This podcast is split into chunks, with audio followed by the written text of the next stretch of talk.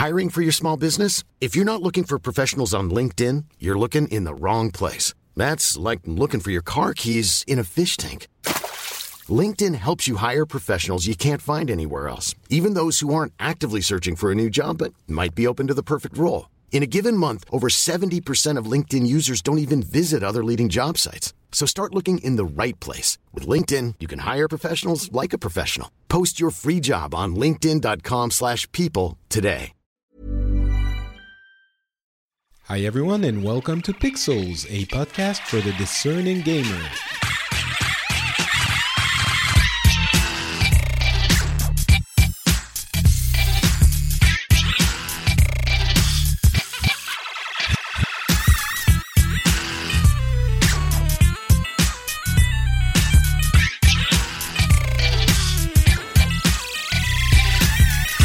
Hello, everyone, and welcome back to Pixels. This is a show where we cover the news from the gaming industry from, from the past couple of weeks. Uh, my name is Patrick Beja, and today we have a bunch of really interesting topics we have to cover. Uh, Sony and their crossplay issues and embarrassment. We are also going to be talking about uh, battle passes, which are apparently becoming the craze of the entire industry. Well, at least parts of it, um, and a bunch of other little tidbits. And uh, to analyze all of this, we have uh, two wonderful uh, people who are joining me on the show. First, uh, which you've heard before, ZhugeEX from Twitter. Can I say from Twitter or uh, analyst of the gaming world? How's it going, Daniel? Yeah, you can say from Twitter, and it's it's going good, Patrick. How's everything with you? Ah, it's going well. As I was uh, joking uh, about before the show started, the baby is sleeping right now, so I'm happy. that's that's the binary state of my life. Happy when baby sleeps, unhappy when baby doesn't sleep. That um, is the uh, best state to be in. I, I guess so. It, he woke up like six times tonight, so he I think he's teething. I don't think he is teething, and I think that's why he woke up. But um, yeah, babies, uh, think really hard before you decide to have one as it's an interesting experience. Um, we also have Nate Lanxon uh, joining us from Bloomberg slash uh, text message podcast. How's it going, Nate? It's very good, thank you. I probably slept a little bit more than you did last night, um, but I've I've heard that babies cause tiredness. Uh, that's there. I've been uh, empirically uh, testing this uh, this theory, and I can confirm it is true. Unlike your what is it, giant sn- African snails that are the size of your hand, of which you have four of. That's, that's... right, giant giant African land snails. Uh, they are uh, they're pretty big. Yeah, I mean the the ones we've got at the moment will get uh, an awful lot bigger. But if you if you do a Google image for giant African land snails, you'll see how big some of them can come, and you'll probably find my wife's website because she's I think like the fourth highest ranked website in Britain for giant land snail information. So that is uh, yeah. interesting, and I'm not sure I'm going to Google it because it might give me nightmare. Although um, they probably don't wake you up as much at night by their screaming and teething. So there's a good side to having land, land snails as well. Very true. Uh, all right, let's get started with the first topic. I think for from the past um, couple of weeks, which is kind of a, a follow up to what had been happening during and right after E3. Um, as we all know, Fortnite has been made available on Switch, and that created an issue for crossplay that existed before but wasn't as visible um, with Sony's stance on the matter. So, Sony has been for years now uh, defending the idea that they don't want crossplay with other console manufacturers. You can crossplay many games with PCs or maybe even uh, mobile.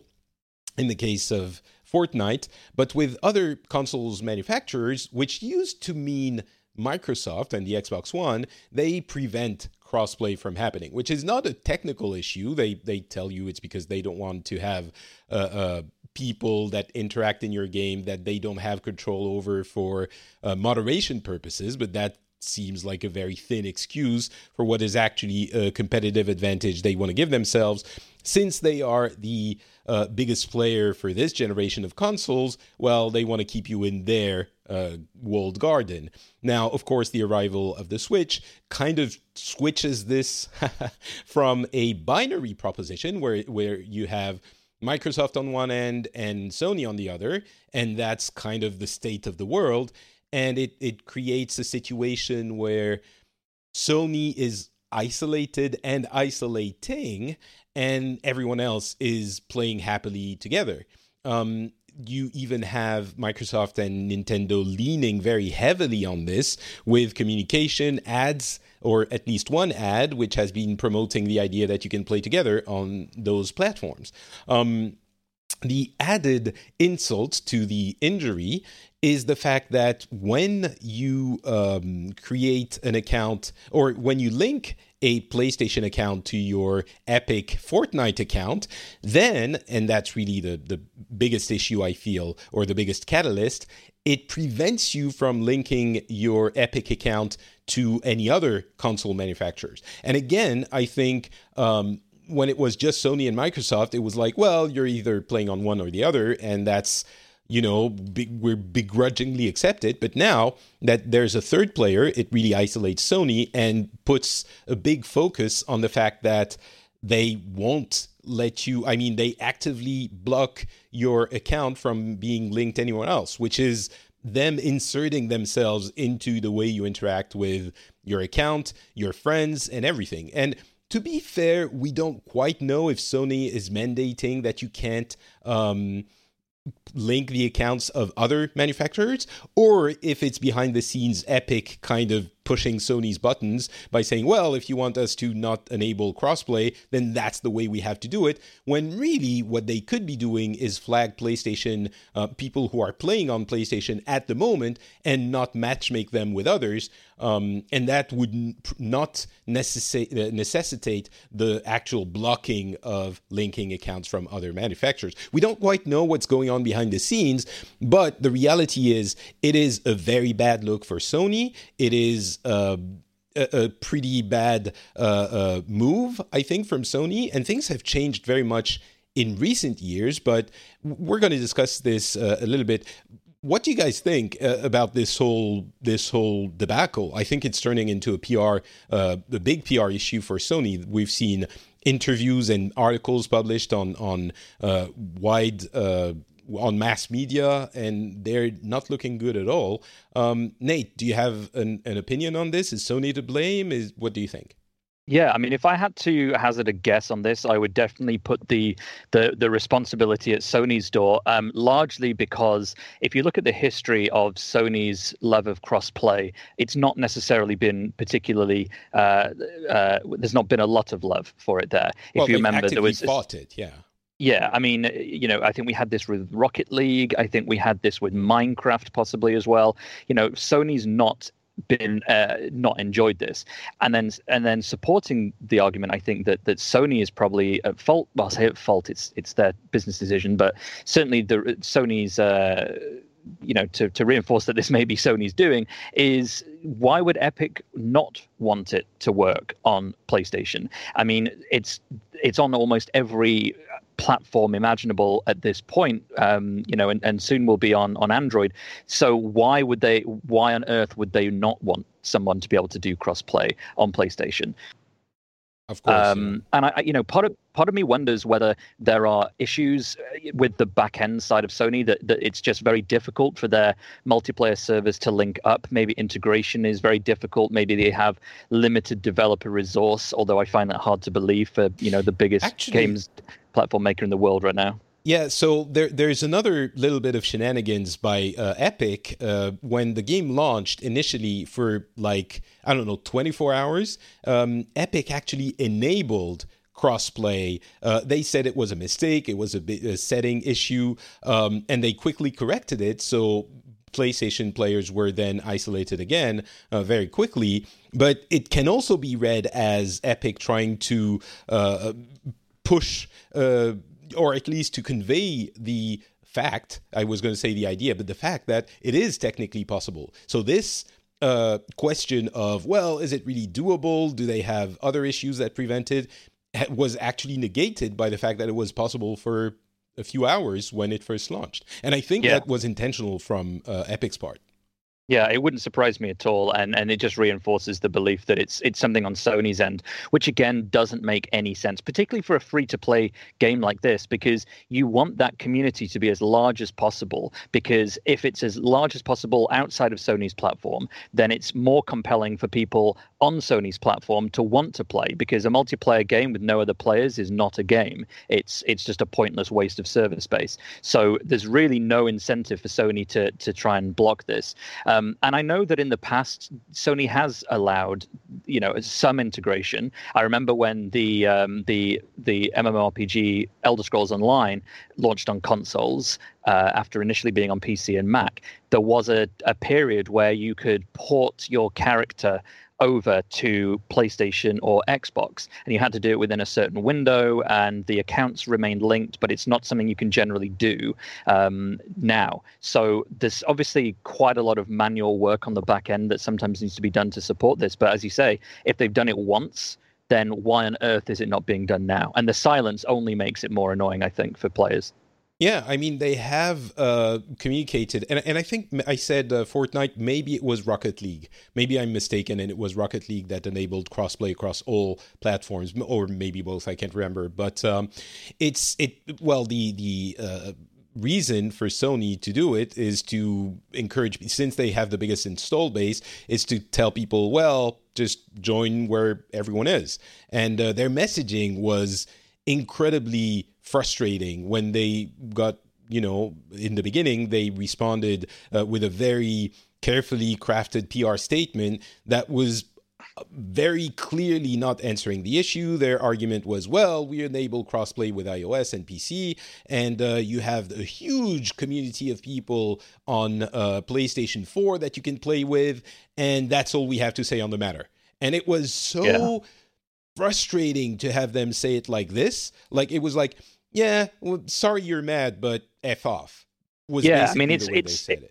the frustration is that you know to me it, it kind of looks like it's purely to stop the any potential benefit to a local competitor. You know, they're happy to do it with iOS and with PC and things and, and things that aren't developed by another Japanese company, but they don't want Nintendo to to get any kind of benefit here. And, right. and I, you know, I, I I find that very backwards and unrealistic. And the only person, the only people losing out here are the players. And that means that the only other people that will eventually lose out will be Sony itself.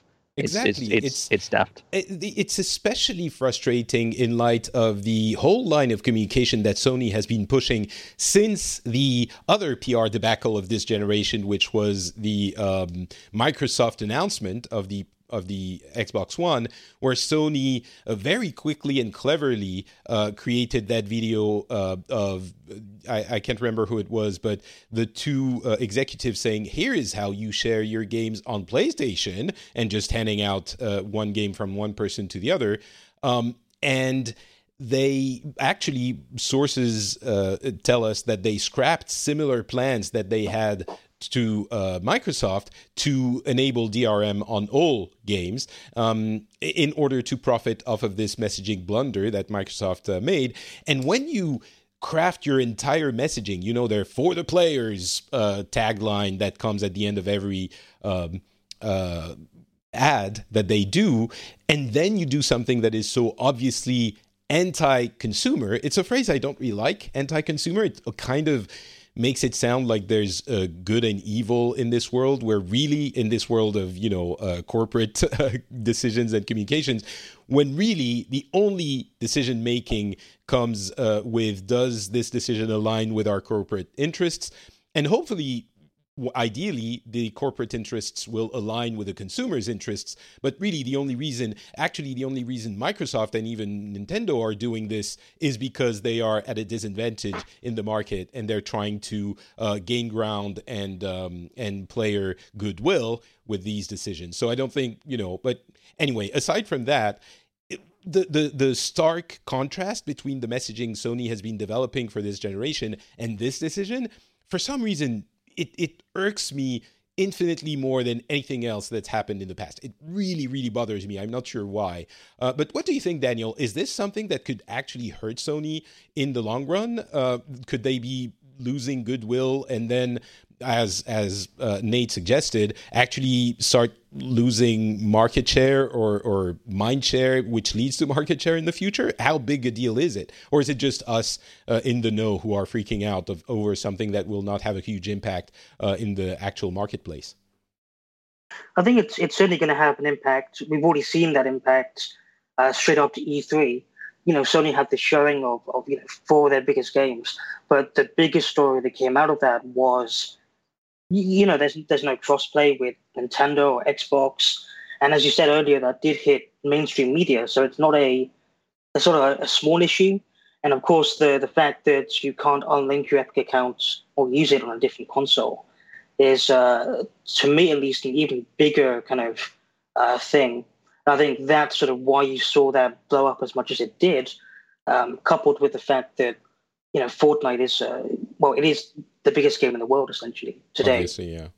Um, and so, you know, I think what it comes down to is, of course, you know, this is Sony's business decision, but they need to really decide now which direction they want to head in um, when you look at, for example, what Microsoft is doing and how they're sort of pushing gaming for everyone um, across multiple platforms, devices, and business models, uh, whereas Sony is kind of uh, reining in a bit and going back to that sort of walled garden approach where it's all about the the console and the box and and yeah. sort of um, you know you can liken it to sort of Apple and Google in that sense. Um, and so, it, you know, I think Sony do need to make a decision.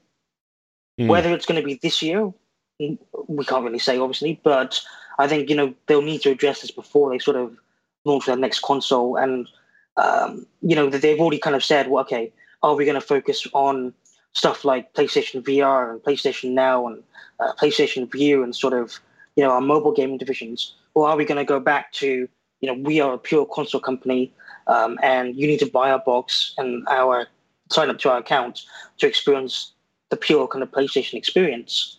I think that's sort of the decision that needs to be made and that we're going to see made uh, coming up in the future. Mm. So you think I they're think, waiting uh, to see if this blows over and then they'll they'll make a decision, maybe even for the next generation. But uh, sorry, Nate, go ahead.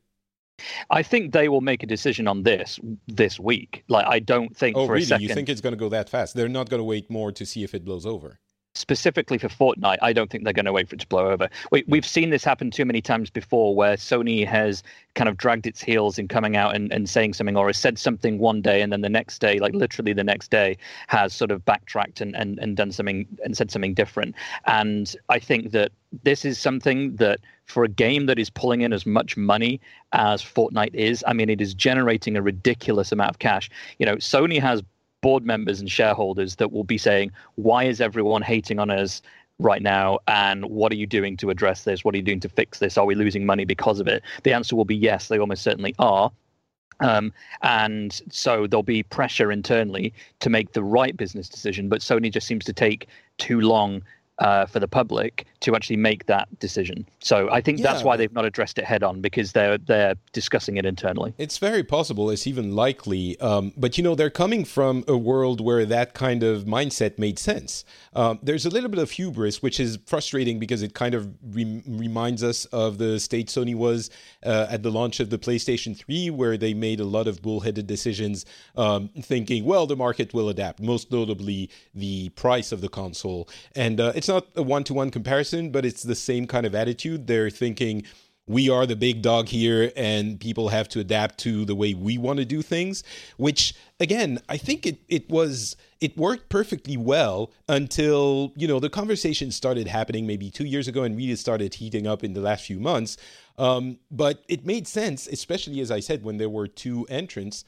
uh, in the market now that mm, uh, Nintendo is also a powerful player, again, it kind of puts in in focus the fact that people play games everywhere. And we have of course ios and pc and other consoles but the games as a service are playable everywhere. And and it's not the same world that it was even a year ago. So the sony stance that made sense uh, two years ago all of a sudden it seems like they're waking up and going like uh, uh, wait what? Uh, what's happening? Why is this a big yeah. problem now completely um, and it's it's not it's not going to go away i mean the hmm. fact mm. is people expect content whether it's games whether it's entertainment media messaging whatever it is people now are beginning to expect cross platform they're expecting things to be able to be picked up one place put down and then picked up another.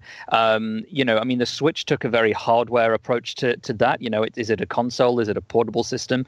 Um, but you look at what's happening elsewhere in the industry. I mean obviously we've got pc and mac that can play interchangeably. But I mean, more recently, Apple announced that it's going to let iPad apps run on the Mac. You know, and the iPad has a gigantic archive of games on there, and that's going to open up questions about whether Mac and iPad gamers should be interacting uh, mm. or playing together. Um, you know, you've got what Microsoft's doing with its games for Windows and, and Xbox, and allowing players to, to cross play on, on those platforms. It's just it's the way it's going. So it, Sony needs to needs to not be seen as a as having a siloed mentality because games are getting more social, more interactive, more kind of omnipresent across your devices. And right. so blocking off the ability for people to play with each other is just it's ridiculous. It it yeah. doesn't make any it's, sense. It's really a mindset from even I mean, it seems like a lifetime ago, but it's a few years ago, um, and things have been changing because of all of this, because of the fact that just watch something on YouTube and keep watching it on another platform. Netflix is the same, everything. It goes beyond gaming even. But uh, let me go back to Daniel. Um, you're saying, Nate, it is going to make business sense to allow crossplay uh, because of the bad buzz. I'm wondering, Daniel, you work with numbers will it actually i mean I, I i don't know. Does it make sense for sony to relent on this?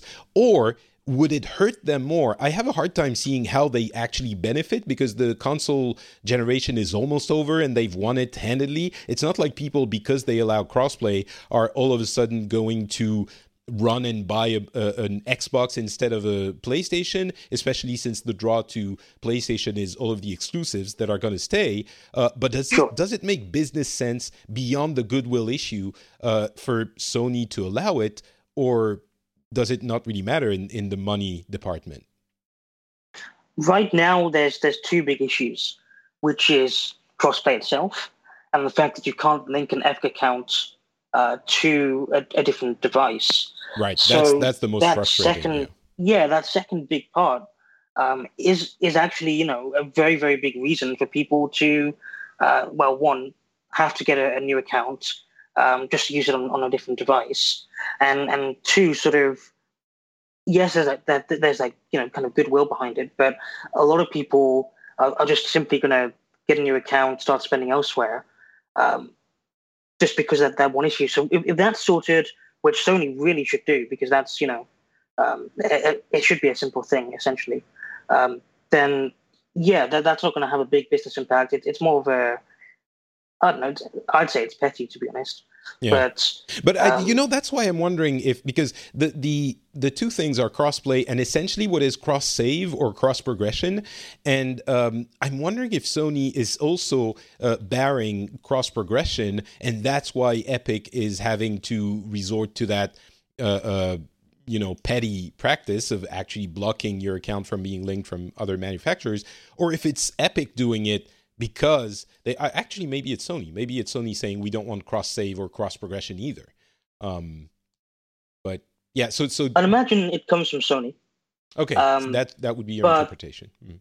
Even then, there sh- there should still be a way um, to unlink accounts, which you right. can do for others, I believe. I have to check it 100, percent but um, but but I think that's the case. Right. The fact and that so, you can't unlink, unlink, and for those who don't know, it means that if you've ever linked your Fortnite account to your PlayStation account, then it means you can never play with that account on uh, yeah. on, on Switch or actually on on Xbox. But as I was saying, it didn't really matter before because it was just well, you're on one or the other. Usually, you don't play on both. Usually.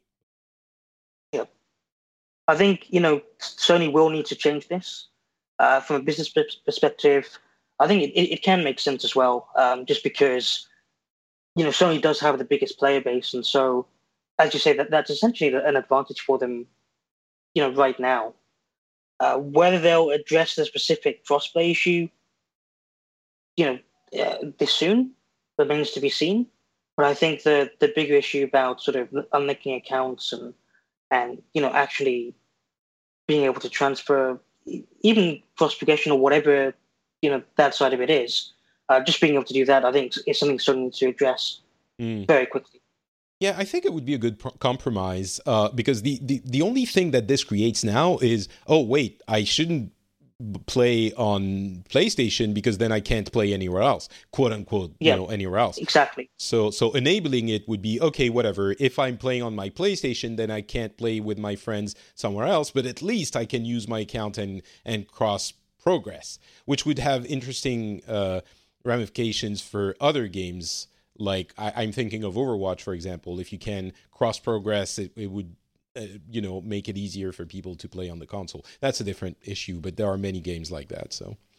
Um, all right let's move on to another topic that is also uh, fortnite related. Uh, first of all if you're wondering why this is such a big deal uh, sensor tower which is an analyst uh, firm um, estimates that uh, Fortnite generated $100 million in its first 90 days on iOS alone on iOS alone. So that is how much money it's generating. It is a huge deal. Um, and the business model that they're using is something that we've seen elsewhere. Um, we've seen MOBAs implement a version of this, but not not necessarily exactly the same.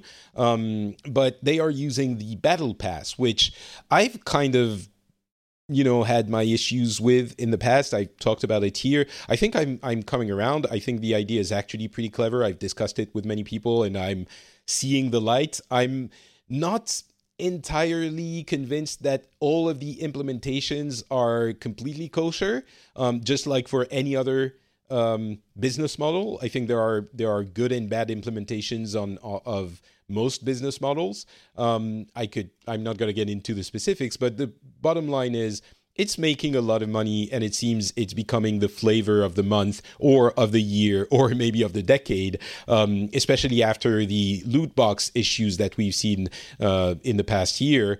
And Player Unknown's Battleground is adopting it. By the way, um, PUBG is not doing too badly. They just announced they have sold 50 million copies and have 400 million total players, uh, over 200 million monthly, I think. And that includes, of course, the mobile version. So that's how big the mobile version is. But it's doing really well. 50 million copies sold, even by itself, is a huge number. Uh, but they're creating their own version of the Battle Pass, which is the Event Pass. Um, it's funny, as PUBG Corp is suing Epic for uh, essentially copying them. They are very clearly copying it one to one in the business model department. And Rocket League is also um, implementing a battle pass, or what they're calling the Rocket Pass.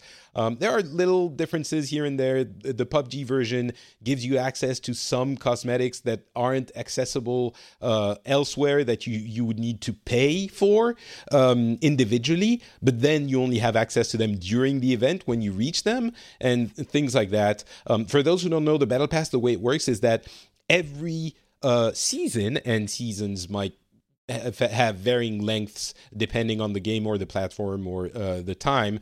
Um, you buy into a progression which gives you you gain XP after you've bought into it, or actually even before you've bought into it, but then you don't unlock the items. And every so often you gain an item which is usually cosmetic only, uh, and you gain an item uh, that is included in the battle pass, and you have this progression that goes over the length of the season. Um, and in some cases, you can gain enough in-game currency to buy an extra uh, a battle pass for the next month if you play enough. That's playing quite a bit, but it's possible. Um, I've had a, a people, uh, someone on Twitter commenting to me that that's actually possible. So you just need to pay for the first one, and then if, if you're engaged enough, you you keep getting the battle passes for quote unquote free. Um, so that's an important uh, element. But uh, it, essentially, what it turns into is an optional subscription, um, which is funny because I think if you told people you have to subscribe to our game to to get this or that people would would be very angry, even if it was you know two or three or five bucks. Uh, in the case of Fortnite, it's a ten dollars subscription for roughly seventy days season, so it comes down to about about five bucks uh, a month or four bucks a month, um, and that would be I think unacceptable if it was presented in that way. But if you present it in a battle pass format, then everyone's cool with it. Um, so that's pretty interesting. But um, yeah, it, it is the battle pass becoming the new standard for online like games as a service uh, format, or is it just a specific thing for these few games? I, I think with the uh, skittishness of uh, loot boxes after the Battlefield uh, scandal, I'm wondering if more people, because it could work in other games as well, as long as you have cosmetic stuff or stuff to give away to players, it could work in fighting games, in, in many different games.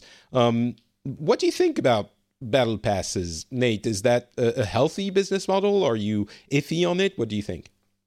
It depends how you uh, define iffy business model. I mean, I met uh, a guy called Ilkka Paananen, uh, who's the CEO of Supercell, a few weeks ago, and he told me that Super, Supercell makes Clash of Clans and uh, and Battle Royale and a couple of other titles. Clash They're Royale, all free. Yeah.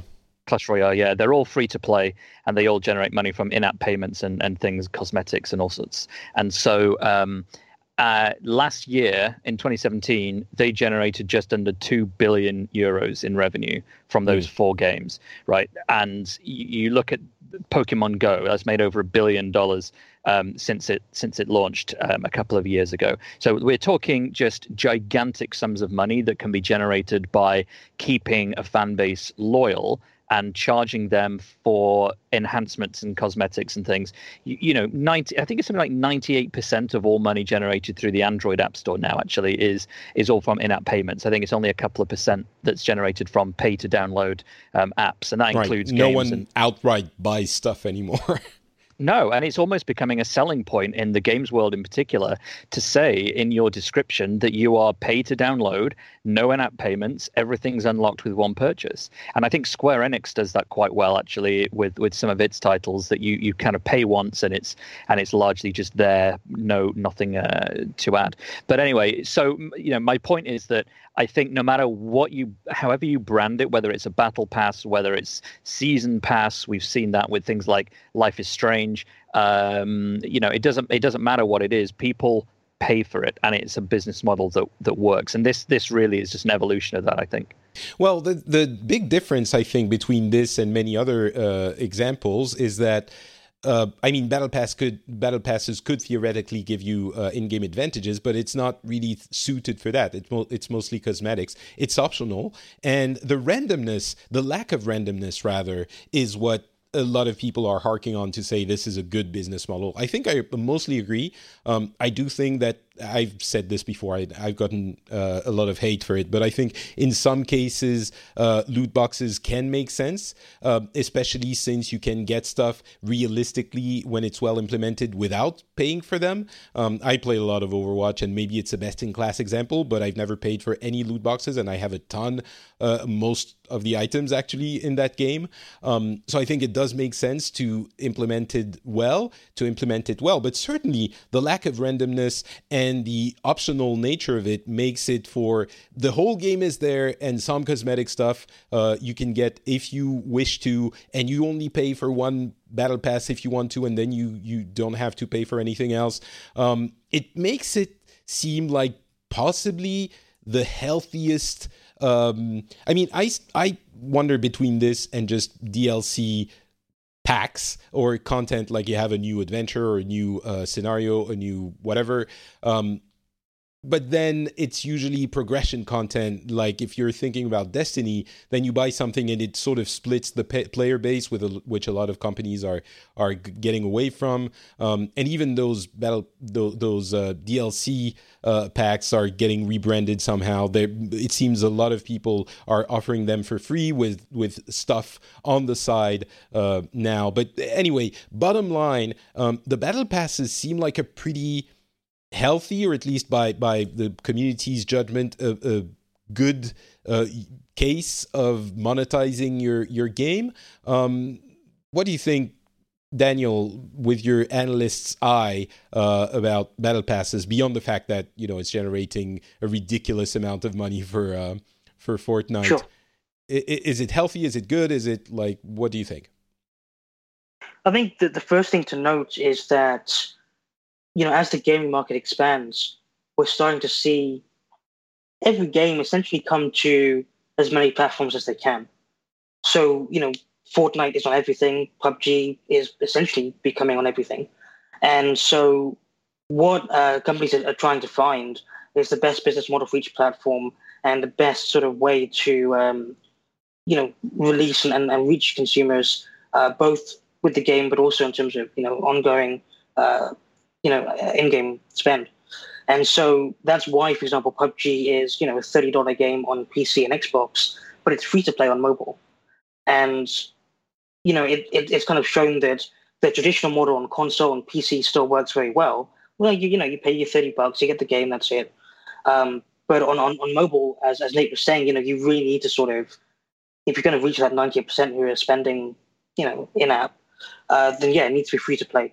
And so Fortnite has been able to prove that you can actually do that across both. You can do it across console and PC, uh, which League of Legends showed a while back, um, and you can do it across um, mobile as well. And so when it comes to battle passes and sort of what they offer, we've seen that again that progression um, from sort of downloadable content and add-on content back in the late 2000s uh, and even expansion passes before then, to sort of uh, season passes and um, other split content you were saying, like Call of Duty and Destiny, uh, up to loot boxes with Overwatch, as you were saying. And now, sort of, we're seeing that, you know, if, if, if you want to reach consumers across those two platforms, well, three platforms, so PC, console, mobile, uh, you want to find a business model that works across all three. Mm. And so a battle pass is, is actually uh, a good way of doing it because, as you're saying, there is there isn't that sort of pay to win advan- um, advantage you get, which is something that console players have been very vocal about. They don't want pay to win. They don't want the randomness of of new of loot boxes. And so a battle pass where you know what you're getting, it's essentially cosmetic items and a few boosts, and you know it's cheap enough where it's going to keep people engaged and it's going to give them what they want and you know it's um it's a lot better than splitting up the community or uh, having randomness involved or you know whatever it is that was in the past with these kind of traditional monetization monetization I would And agree it's also- completely. It, it, what? Sorry, Nate. I said I would agree with that completely. I mean, I get very, very, very frustrated when I see level design and game design and even narrative design influenced by um, by by the business. You know, that kind of the the editorial. No, it's not editorial, is it? But you know, the the the let's say editorial. You know, I'm talking about stories and things. You know, that should be in a way it, it really should be separated from um, from the decisions about how the game's going to make money. You know, the, we have the, the, level designers. hat on now. it's the Well, I have to. editorial I mean, separate from I, the I wrote marketing, a right? fe- I wrote a feature for Wired a few years ago called Mario was a plumber, not a businessman. And the whole argument was, you know, Mario wouldn't work, the game wouldn't work if it was, um, or rather, it wouldn't have been as successful if it was a free to play mobile game. And I think that, you know, became very clear when um, the Mario, Mario Run, called? yeah, came out. Mario Run came out, like it, it doesn't work. Like if you're in an arcade and you're putting, you know, twenty pence pieces or quarters or whatever your you know currency is into into a machine, that's a little different because you're there. It's, it sort of forms part of a bit of a social experience. Um, but when you're talking about stories and particularly when you're talking about competitive advantage, being able to you know to have to pay to win or to feel like the game is just working around your ability to pay them like that's just a very very poor poor show Mm. um, if you want a really interesting example of this played out there was a game on uh, ios a few years ago called bombcats and the developer um, I think I can't remember if it was when he released the sequel or if it was a, a rebuild or something. But he he sort of went public and said, yeah, this this decision to sort of build around free to play and pay to win was a terrible decision and it ruined the game. And it's it to me, it's still the best example of of how that can go so badly wrong and ruin a game. Mm. Absolutely. And, we've seen already that Fortnite is the biggest game in the world with without having to do that kind of, you know, pay to win or sort of forced add-ons or expansions or downloadable content or whatever you want to call it. Um, the fact that everything is optional, people are still buying into it because the gameplay itself is is so sort of compelling. Yeah. You know, that loop is really great. Yeah, and um, and so you know, people want to play and they love the game, and so that's going to naturally, um, you know, allow for in-game spending to increase. Yeah, excellent. Exactly. I th- yeah. I, I, think yeah, I, I, agree with all of this. Um, and maybe this is the business model that is, uh, you know, as we mentioned, PUBG and Fortnite are essentially mobile games now, given the numbers, um, where the players are and where the money is. It seems.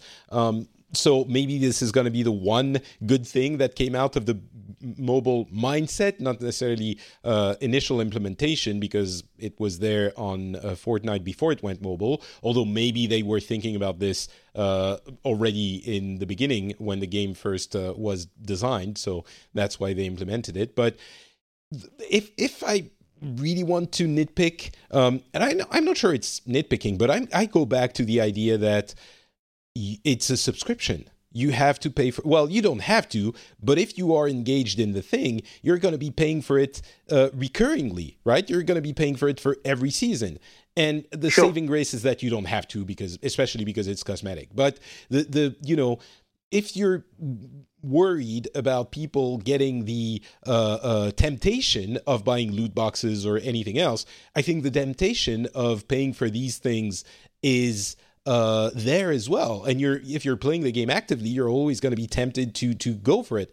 Again, the other difference is that you pay ten bucks and you're done. Of course, you can go and buy other skins that are uh, uh, always on offer, and that kind of irked me a little bit. It was like uh, uh, super shiny, and oh, go! Why don't you also get this? Like the little uh, devil on your know, shoulder. No, I don't mind again, that. I, I don't no, mind I don't, that so that's much. What, like that's what I was going to get to. It's like the the lack of randomness here kind of uh, is definitely an advantage. It's like you pay for it and you're done, or and you know what you're getting, and it's it's uh, um, a more set thing, and it's still optional. So I guess yeah, Nate, that's what you don't.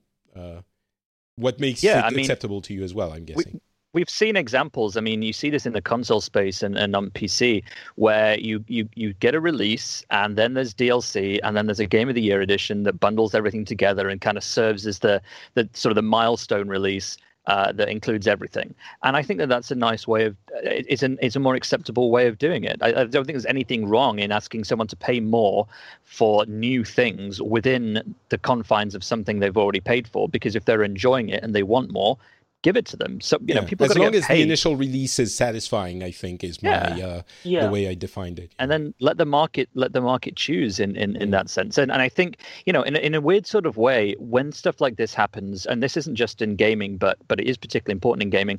When someone does something that's really really crap, like this is happening with Sony. I kind of like it because it it allows an industry to hear the voice of what the people actually want, and it helps other companies, other developers, and other uh, businesses in future kind of learn from that. And and you know businesses need to learn from failure as much as success, and so. I do think that these kind of uh, I don't want to say hiccup. It's a pretty big hiccup, but you know these gigantic industry belchers, let's say, um, I think ultimately do allow the industry at large to learn and improve what mm. they offer. Um, that said, you know, companies like when you see what happened with the uh, you know Star Wars game with the loot boxes the other day, I think they didn't they bring them back in some form. Yeah, but with only cosmetics. So cosmetics. That's yeah. kind so, of they reworked the entire. Uh, so it's a wake up. It's a wake up call, yeah, and and sure. that company, you know, it's it suffered because of because of that. Oh yeah, yeah.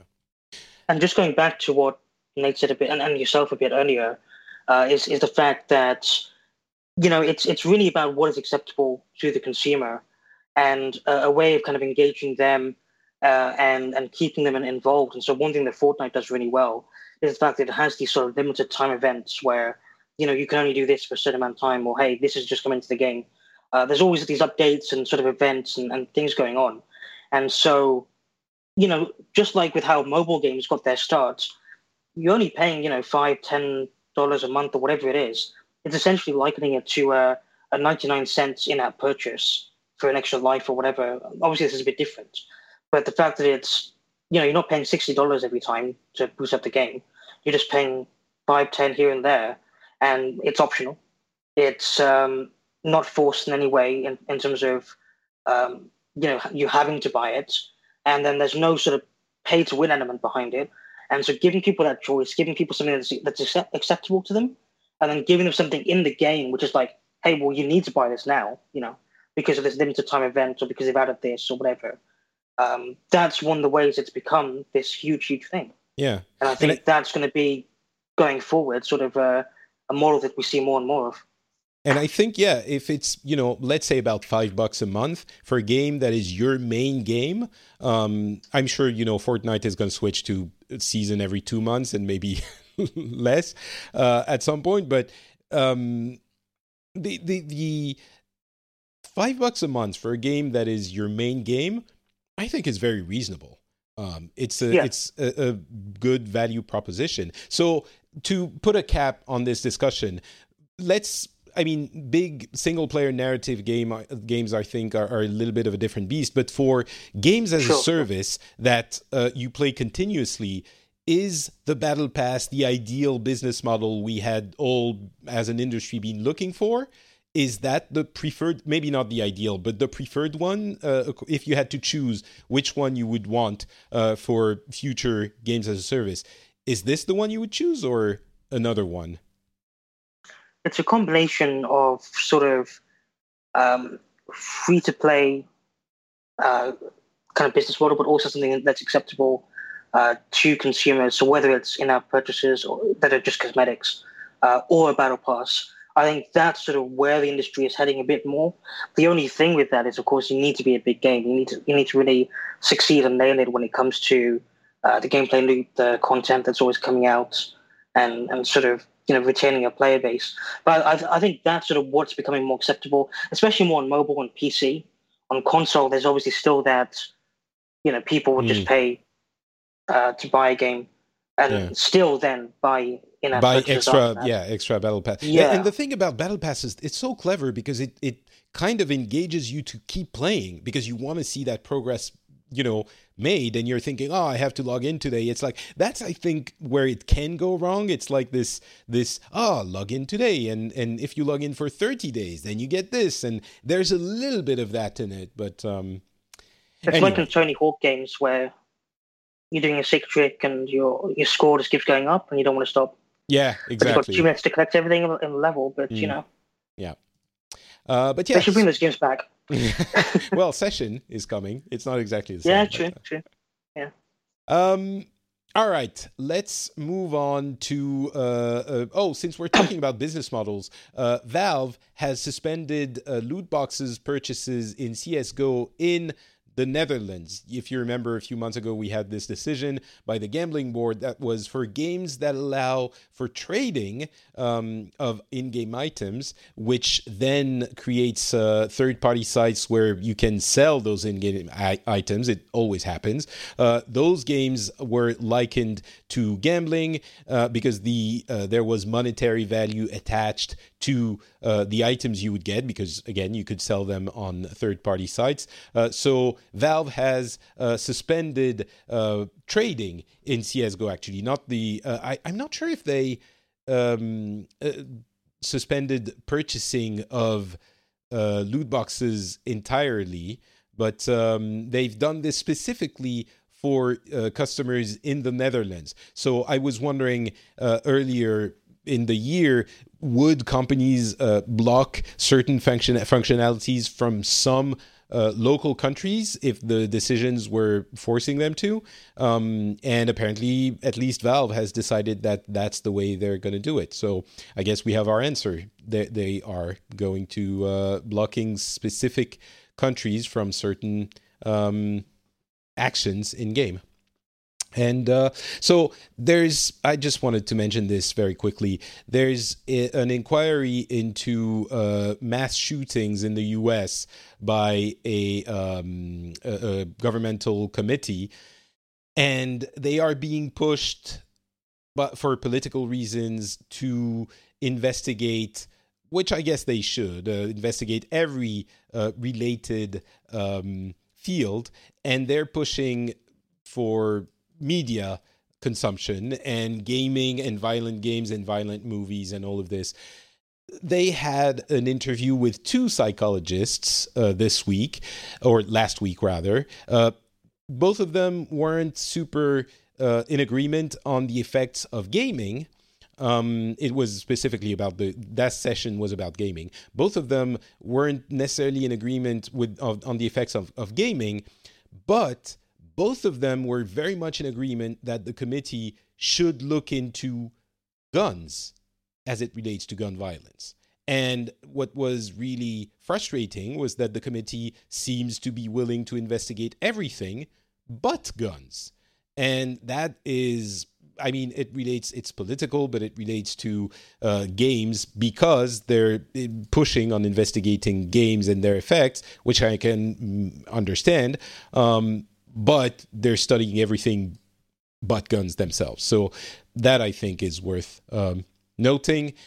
And the other thing in that field is the WHO, the World Health Organization, has added a gaming addiction to its list of diseases. Uh, they publish a gigantic book, a gigantic compendium um, uh, called the International Classification of Diseases every few years. And for the next addiction, they are adding the gaming edition as a condition.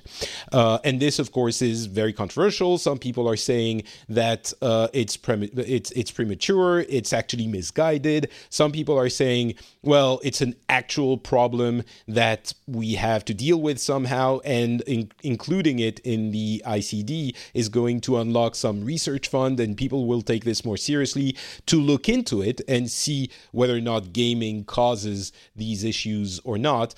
I'm a little bit torn on it as a gamer. I think I might it might color my uh, opinion, but I tend to think well, it's really not that different from people who got lost in books or who love movies or who. I guess the one difference is that in games we have activities that never end. If you want to play, you know, of course we had World of Warcraft had the issue a few years ago. You have you always have stories about people playing MOBAs and you know Dota and League uh, uh, until they crash in a uh, PC bang in Korea. You have games like you know Destiny and others that you can play endlessly. I'm so I understand that there's a little bit of a difference, but still, I'm not sure. Uh, another point of contention is the fact that is it a cause or a consequence, and you know, of of depression or anxiety and things like that. I would guess. I mean, I'm not a doctor, so my opinion might not be relevant, but it seems like I'm. I, it seems like it could have adverse effects in general understanding and people going overboard in thinking, oh, games cause uh, uh, these kinds of issues. And we've been through all this before, so it's kind of depressing to me. But on the other hand, if it does allow for more studies and and uh, actually giving a name to something that is actually happening in real life, I mean, there's no definitive uh, conclusion on this and some people say that it will help people, uh, uh, health professionals, diagnose these issues. But I don't know. What do you guys think? Is this like should we shut up and listen to the doctors, even though they themselves are not uh, managing to make a decision or to be unanimous on it? Or what do you think of all of this, Nate? Well, for a lot of this, there's uh, the obvious sort of disclaimer that more research is needed. I think it also d- differs massively uh, based on culture. I think it also massively uh, depends on um, your view on uh, sort of wealth, because in the similar reason that you see that people with, with lower incomes are more likely to be smokers, um, you see people going to different levels to get sort of their their fix, if you like. And I totally believe that gaming addiction is a thing because if you look at the way games reward you, there's an a, there's a, a feeling of excitement when you achieve something or you win something in a loot box or you get that no scope kill or whatever. And um, but is it more than food or or good books or you know i uh, think uh, yeah. that's where the yeah okay yeah it is it's it's closer to drugs like in terms of the actual chemical changes in the brain it's closer to the reason why um, people do drugs and continue to use drugs um, because of the you know release of, of dopamine and, and things like that. Sure, like but the, you could say studies... that about sugar. Yeah, absolutely. Yeah, I mean, the thing is, all of these things, all of these things are are under the same category, and and I, I mean, I, I, I don't say the same for books, but I do, I would say the same for food. Absolutely. Mm. You know, and I guess and, there are and, conditions that are diagnosed and and classified uh, as disordered as it relates to food. Yeah, I mean, if you know an addiction, I, am not sure the exact def- dictionary definition, but it's it's along the lines of when you know when something is you know you you compulsively do something at the expense of of something else uh, even if you don't necessarily want to and and and that's definitely i think what some people will have with gaming. You, if you go on YouTube mm. and look for people who've just had gaming fatigue, um, yeah. people posting videos about how they just had to stop playing because it felt more like work than fun. No, um, that's true, but it, it, happens to everyone, I think. And it doesn't, you know, to that extent, it happens to everyone. And I don't know that it, I guess I'm afraid that when you put a medical label on it, then things go overboard. And to be fair, the, uh, the, the WHO is very clearly saying this is this concerns a tiny minority of gamers who by and large you know as a whole uh, have very healthy relationships with games so i don't know Daniel, what do you think about this? Is it I the more I hate it because the more I think about it, I kind of come to see the side of people who think it should be studied and and classified as a as a condition, but I don't want to. I don't know. What do you think, Daniel? Sure. I mean, I think I, I can agree with what Nate said. Mm. And well, as as you know, I cover the the China market uh, predominantly, so uh, one thing that's been clear there for a long time is that uh, at least internet addiction has been, you know, classified there and, and sort of uh, been a, a, a, big topic there for a while. And then um, gaming uh, addiction, and sort of, uh, especially around sort of minors, you know, people under 18, and, and sort of curbing that uh, as well. And so, you know, in, in China, where regulations are very strict and where you know all the regulators have a lot of control over what happens, you're starting to see, uh, you know, at least, if not actual regulations, then self-regulation uh, around that sort of stuff. And so, you know, in, in some games, for example, if you're under 18, you can't play for a certain, you can only play for a certain amount of time and then you've got to stop. Or mm. you can't spend a certain amount of money, then you've got to stop. Um, some that is self-regulated. Some of that is, you know, the government saying, hey, you know, you can't play after midnight uh, if you're under 18 or whatever. Yeah, and so it... there's a lot of that coming in. Again, that's more to do with China because they've sort of identified it and they want to create a healthy environment and have a lot of control over yeah, and you also uh, have what like, goes on there. You also have gamer but, detox yeah. camps, which I, I don't know, maybe not so much anymore. They they they were. I mean, mm. yeah, they're still around, but uh, they were more of a thing in the past. And I think you know that's a lesson to learn from in terms of okay, we've identified it's a, it's an issue, uh, especially with the WHO here. But then you know you need to research it more and work out okay, well, how do you actually treat it? Um, do those camps work? Do they not work? Clearly, some of them don't work um, because of the stories you've probably read in the past. But you know, mm. there's I, I think it's it's good to look into it, and it's it's it's good to get some more research around it, and hopefully, you know, as you say, there is that minority that's, um, and as Nate was saying, you know, it, it does feel good to game a, a lot, and you get that sort of dopamine release when you do whatever it is. Yeah. Uh, and the opposite can be true as well when you when you don't succeed you know that's uh, it's it's another yeah. thing that, that can happen. And and i think you know the solution to this is is absolutely educative and it is not legislative at all. I don't want to see any governments trying to impose any kind of ban on on gaming at all because i think it's in the hands of either parents or in ourselves or or or, or possibly even the games developers. And but you know unlike drugs you know you can you can take drugs that physically alter, alter the nature of, of chemicals in your brain. You know, games cannot do that. You can't play one game as a brand new player and instantly be addicted. There's right. a there's a longer uh, sort of sort of uh, onboarding uh, period if you like for a game. And and the addiction comes from the better you know and the more you engage with it the more addictive and the more fun it becomes. Whereas if you if you start shooting up heroin like yeah you're probably going to get addicted to that extremely quickly and and they yeah, should never why... ever be conflated, but the result but a lot of the reasons for for the addiction is you know can be similar for certain things. And I, I, feel it. I totally completely 100% believe gaming addiction is a thing because i believe i have it to a certain degree with some of these competitive well, card games. But that's the thing everyone does with everything. And and the line yeah. is difficult to to uh you know to to trace and to know because you could say i'm addicted to eating fat and sugar you know? We all do to an extent.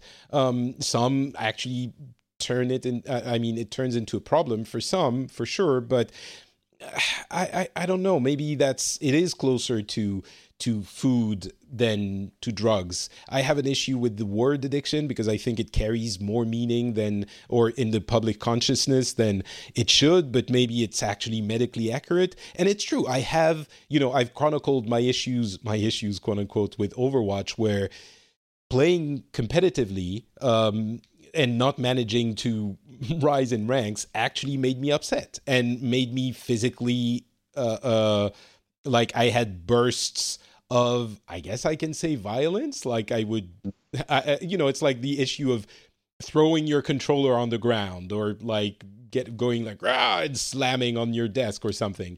And, yeah, and I've done that definitely. Yeah, We've and, all but done that's that. the thing. Everyone's done it, right? And that that is not addiction, but maybe no. for some and and they are again, they are saying, you know, it, it, for most players, it is I, it is a, a, a healthy pastime.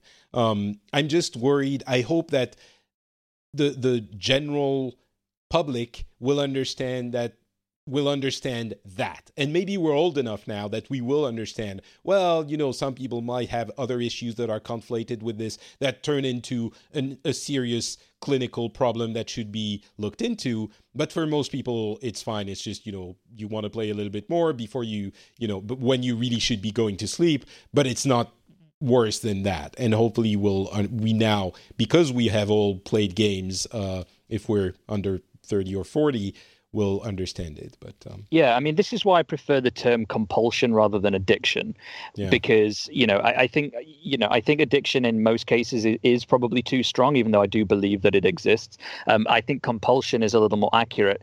Um, but the other side of it is that you know, games by them by themselves have evolved so much over the last twenty years. You know, they are now so much of a, or certainly can be so much of a social experience that some of the concerns I think people have is that for a an introverted, uh, you know, individual or, or, younger person, perhaps, but it's certainly true of older people as well. You know, who don't feel the, the need to go outside or they don't feel confident going outside, but they can feel confident interacting with other people um, via video games. Um, you know there is an argument on both sides of the fence as to whether that's healthy. On the one hand they sure. are socializing they are engaging they are talking yeah, exactly. they're using those parts of the brain. On the other hand they're not going outside and they're not doing it in person. And and definitely for children that kind of physical real life interaction is is a very important part of the developmental process. But for older people it, it does differ I just get flashbacks to when I used to play consoles and people would think, oh, you're alone in front of your screen, when really I would go to school and talk about the games all day and make friends yeah. because they were,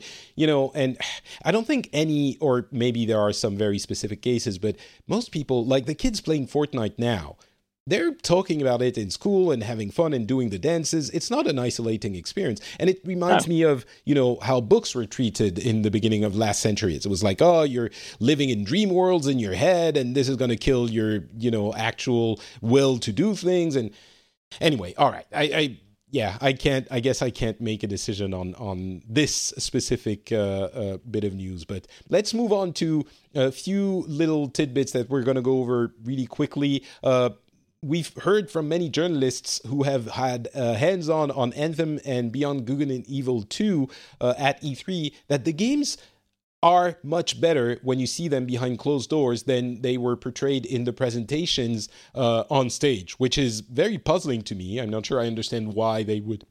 I guess it's bad uh, decision making on the parts of the um, developers. But those games actually looked a lot better. So I think it's worth noting because I was very iffy on both of them um, when we saw them at E3 at the press conferences. Apparently, what can I ask? Can I ask a question? Why are people saying they're better in person? What is it specifically that's better behind closed doors? Well, they actually got a chance to see what the gameplay looked like. Uh, they didn't get those little uh, tiny cut. Uh, uh chopped off uh, bits of a mission. They actually saw the full mission, so you actually ha- see how the game plays, how it progresses, things like that. Uh, there was a lot of gameplay at the Beyond Good and Evil 2 presentation when we only saw basically a gigantic CG movie uh, during the Ubisoft pres- uh, presentation. So just seeing the game, that's like I guess what happened. They saw the actual game and not a very quick uh, highlight reel of of tiny two second shots and cuts. I see. Cool. I'm conscious that you, you covered E3 last week, Patrick, but I think that specific point is is is one of the things that uh, you probably might discuss, and that the next generation is becoming sort of a a big thing uh, this year. What with Microsoft announcing that they're working on new consoles, right. Sony said they're not going to bring out a, a PS. A, they're not going to talk about a PS5 this year, which implies that there is one. Mm-hmm. And then you've got these games like uh, Anthem, um, okay, maybe not Anthem, but you know, Beyond Good and Evil 2, Cyberpunk 2077, Elder Scrolls 6, yeah, which Starfield, really look you know, whatever like it is. next gen stuff, not yeah, yeah. And, and they're all sort of, hey, you know, this is what we have right now, but it's very clear these games are coming out, you know, two, three, whatever years from now. Mm. And so when you sort of, um, you know, look at it, it reminds me a lot of sort of E3 2012 a bit. You know, a couple of years before PlayStation 4 comes out or whatever, and you've got stuff like Watch Dogs being shown. Um, and so, you know, I think we're really getting to that point now. Where this is the year, the year before, or a couple years before, we're going to get next gen games, and then hopefully we'll see sort of Beyond Good and Evil 2, Cyberpunk, Elder Scrolls, whatever, really sort of be demoed uh, then. Yeah, yeah hopefully, and, and better.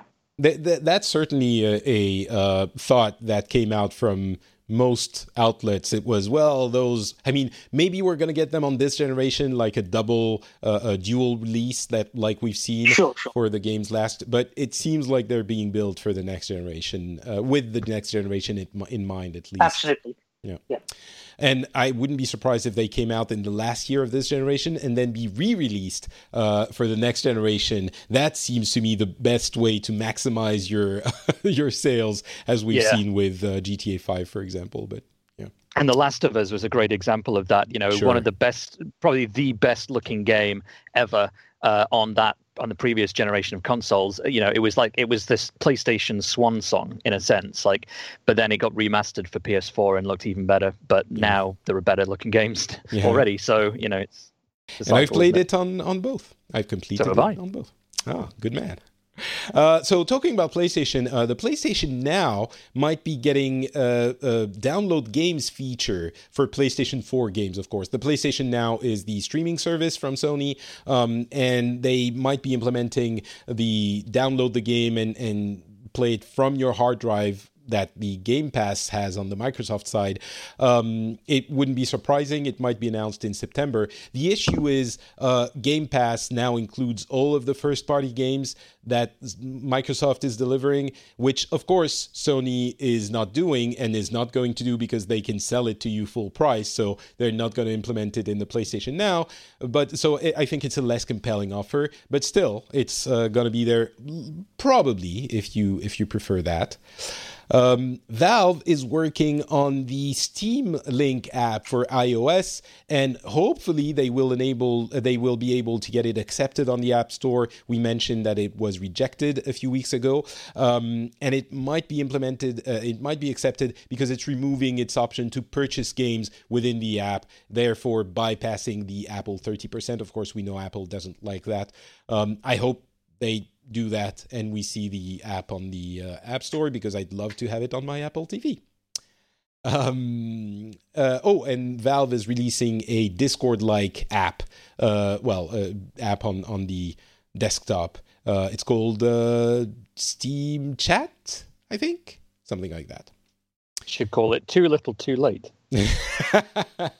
well, yeah, I, I, guess it's the kind of thing that if you're Steam or any other big publisher that has an app like this, you you probably should offer some kind of service um, as a basic functionality thing. But probably people are going to stay on Discord now. It's too late. You're right.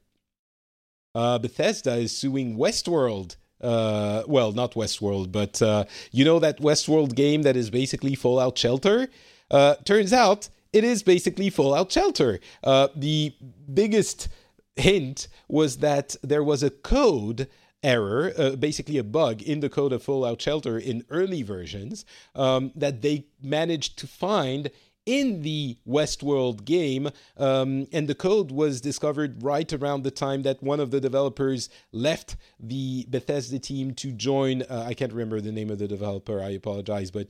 Um, they they uh, joined that developer behavior there you go behavior interactive they joined behavior interactive at the time the bug was fixed roughly so the fact that it is in the game from behavior is a pretty close hint pretty good hint that the code was stolen um, that is not a yeah. good thing for uh, for behavior but um, I've um, I've caught someone out plagiarizing my work once before um, when I they accidentally included like an editorial clarification that I had personally written in the middle of somebody's quote.